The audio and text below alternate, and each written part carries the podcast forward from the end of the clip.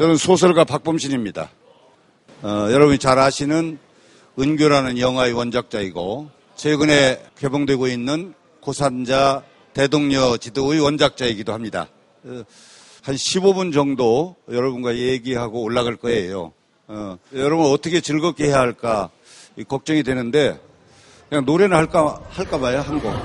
박수 치면 내가 노래할게. 노래해, 노래해, 노래해.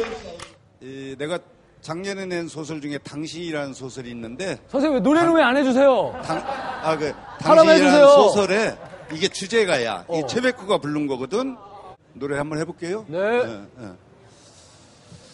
긴 꿈이었을까 저 아득한 세월이 거친 바람 속을 참 오래도 걸었네 푸른 잎들 솟고 새들 노래를 하던 들의 노색 향기 어여쁜 시간은 지나고 나 거기까지만 할게요 그냥 어, 젊은 여러분들을 보니까 내 젊은 날의 어여뻤던 시간이 생각나서 이 노래가 떠올랐어요. 여러분들이 지금 얼마나 스스로 아름답고 빛나고 있는지를 잘 모를지도 몰라요. 요즘 뭐 살기 어렵잖아, 청춘이. 어? 열정페이도 있고, 흑수저, 뭐 은수저, 어, 금수저도 있고. 여기 금수저 손 들어봐요. 자기는 나는 금수저다. 나쁜 거 아니야. 감출 일은 아닌데 자랑스럽게 손 들지. 흑수저. 예. 나는 평생 흑수저하고 노는 팔자예요. 문학이라는 게 그렇지. 흑수저들하고 노는 것이 문학이죠. 나도 젊은 날 그랬거든요. 내 안에 어둠이 가득했어요. 인생이 절망적이었고 또 나아갈 길도 없는 것 같고 세상과 나 사이 아무런 소통의 길이 없더라고. 내가 정상이라고 생각하면 세상만 돌아버린 것 같고 세상이 정상이라고 생각하면 나만 미쳐 있는 것 같은 그런 절망감. 그래서 몇 차례 자살 밀수도 하고 한 적이 있었죠. 내가 두 번이나 아, 고등학교 때 자살 밀수를 했을 때 에, 우리 아버지가 그러시더라고요.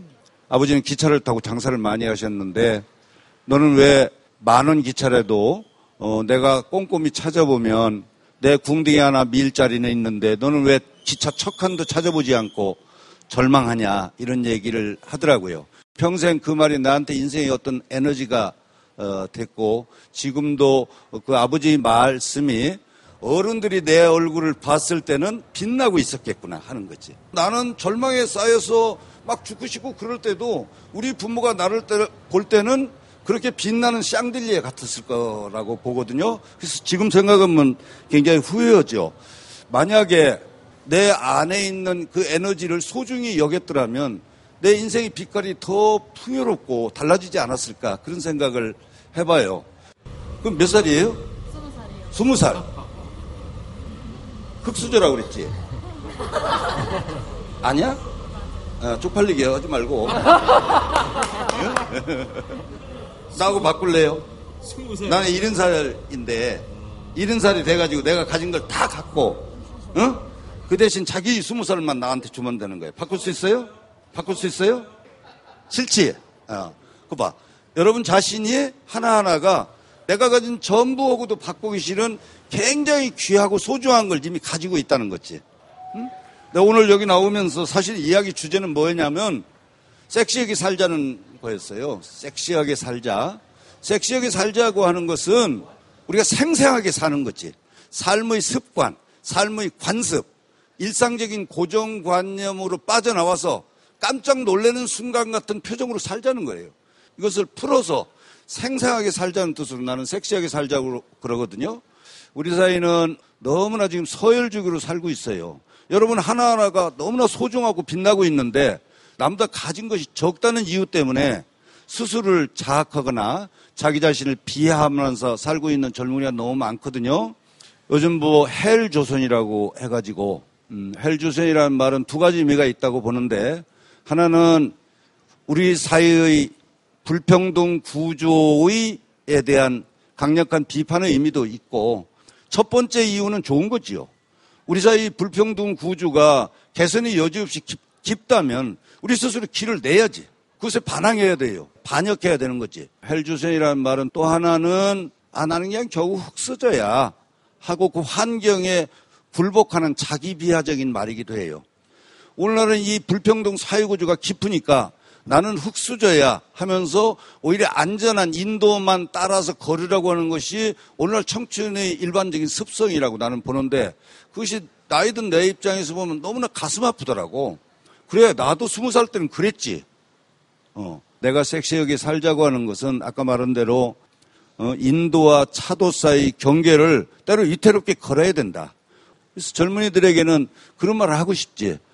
여러분, 나하고도 절대 바꿀 수 없는 너무나 소중한 것을 이미 가지고 있다.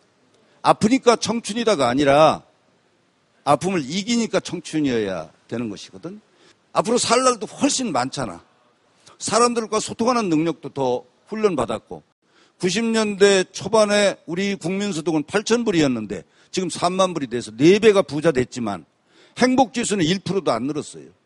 온 국민이 평균 4배가 20년 동안 부자가 됐는데 더 행복한 국민은 하나도 늘어나지 않았다는 건 뭘 말하느냐. 그것은 우리들에게 남과 견주면서 살고 있다는 것이죠.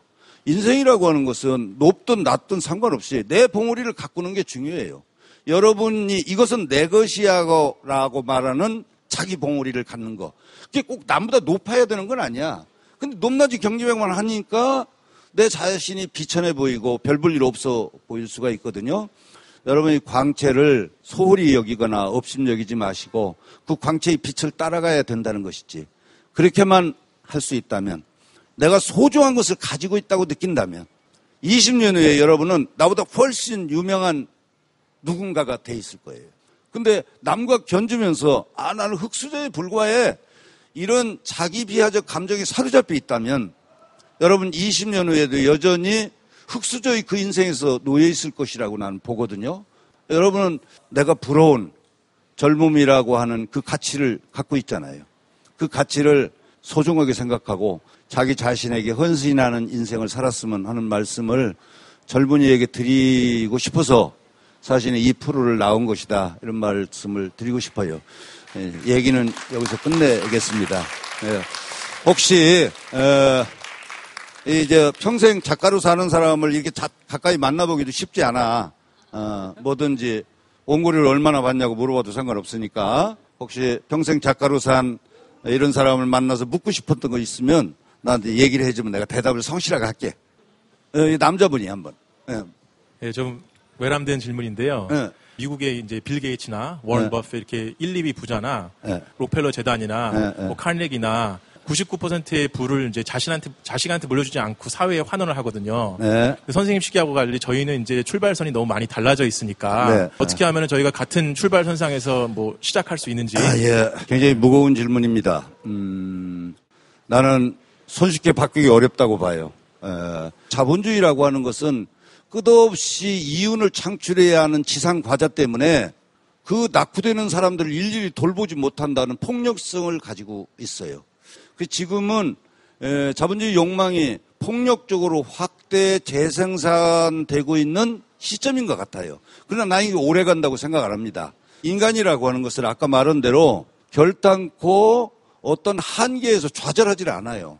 내가 믿을 건 사람밖에 없다고 보거든요. 언젠가 이 불평등 구조를 개선시키려고는 우리들이 함성 소리가 이 세계를 뒤덮을 때가 나는 온다고 보거든요. 나는 사람을 믿습니다. 로버트 브라이닝이라는 시인이 모든 좋은 것들은 앞날에 있다 이런 말을 한 적이 있어요. 시, 시인데 근데 나의 앞날보다 누가 앞날을 많이 가지고 있어? 여러분들이 가지고 있지. 여러분들이 나보다 더 좋은 걸 누릴 수 있는 확률이 훨씬 높은 거야. 기본적으로는 긍정적인 생각을 버리지 마시고 어두운 현실에 대해서는 비판적인 관점으로 보는 것이 젊은이 태도여야 된다. 나 이렇게 생각해요. 네. 이게 예능 프로들이 너무 무겁고 진지한 것 같아. 아, 유열 씨가 손을 드네. 예. 어, 저희들한테 섹시하게 살자라는 얘기를 하셨는데, 예. 70세이신 박범신의 꿈은 뭔가요? 하, 섹시하게 사는 게 내 꿈입니다. 난 나이가 없어요. 난 청년 작가입니다. 우리들이 가슴 속에 있는 창조적 자아는 짐승과 같아서 나이를 먹지 않아요.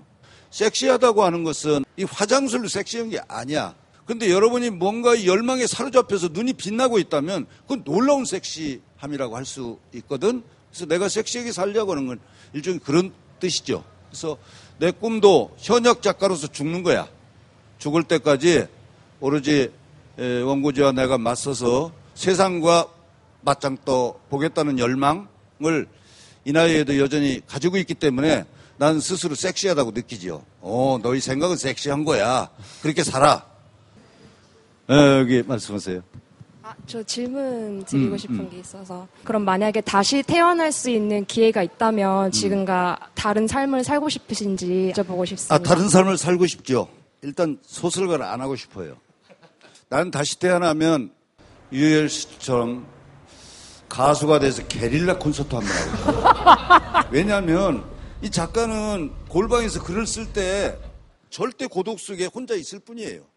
근데 어떤 날 텔레비전 보니까 막 가수는 안대를 풀어주세요. 그러니까 안대를 딱 풀으니까 사람들이 거기서 열광하고 있는 거예요. 거기서 노래를 하는 거야, 작업을. 야, 이건 내가 절대 할, 누릴 수 없는 행복이야. 나는 내가 작업할 때는 세상에 아무도 없거든. 오로지 혼자 하는 거예요. 그래서, 어, 다음 생에 태어나면 나는 누군가와 함께 하는 일을 하고 싶어요. 누군가 손을 맞잡고 싸우면서 하는 일 있죠. 어, 그런 일을 하고 싶다는 말씀을 드리고 싶고요. 이것만 기억해 주세요. 청년 작가 박범신이 이르길 나를 부러워하더라. 응? 젊은 나를 너무나 그 사람 부러워했어. 너무나 간절하게 부러워했어. 그렇다면 별 볼 일 없는 내 안에 무엇이 있어서 그가 날 부러워할까?